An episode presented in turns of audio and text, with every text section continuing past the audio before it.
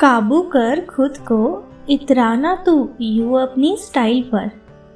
काबू कर खुद को इतराना तू यू अपनी स्टाइल पर। आधे से ज़्यादा लड़के मरते हैं सिर्फ़ मेरी स्माइल पर। उफ, हम लड़कियाँ। हमें भी क्या कहे? हमारी एक स्माइल पर तो जाने कितने फिदा है। हम निगाहों से घायल करते हैं। और मुस्कुरा दे तो हज़ारों कत्ल हो जाते हैं। अब इसका जिम्मेदार भला कौन किसे ठहराए? अच्छा बात सही है या नहीं? दिल पर हाथ रख के बताइएगा। दोस्तों, मैं हूँ आपकी दोस्त अदिति।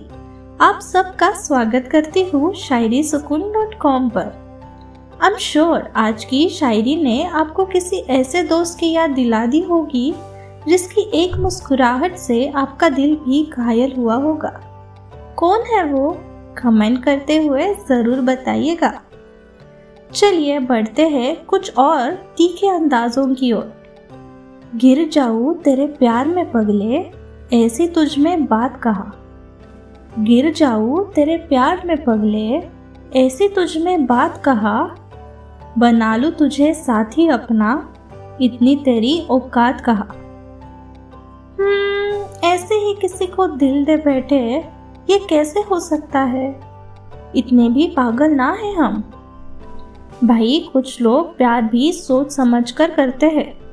अब आप ही बताइए, सोच समझकर प्यार हो सकता है क्या भला? पर भाई, हम तो हम हैं।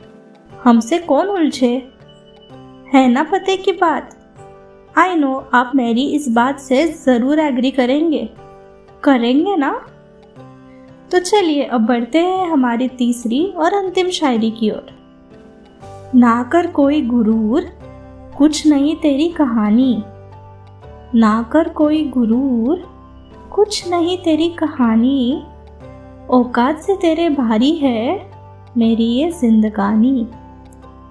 जी हाँ दोस्तों, ये बात तो तय है कि लड़कियाँ जन्म से ही फाइटर होती है।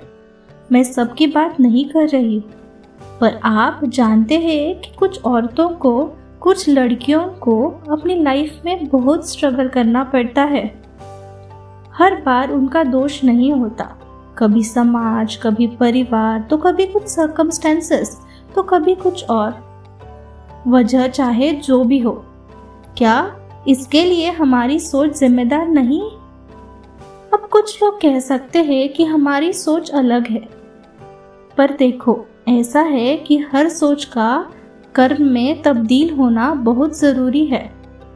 आपकी सोच तो अच्छी है, पर अगर ज़रूरत के वक्त अपनी सोच को अल्फाज ना दिए तो क्या करोगे ऐसी सोच का? सही कहा ना? इंतज़ार है हमें आपके जवाब का। चलिए आज के इस गंभीर विषय को यही विराम दिया जाए। आशा है आपको केतकी जी की लिखी हुई ये स्क्रिप्ट मेरी, यानी अदिति की आवाज़ में पसंद आई होगी। अभी दीजिए इजाज़त। फिर मिलेंगे शायरी सुकून पर, कुछ और शायरियों के साथ। तब तक के लिए नमस्कार।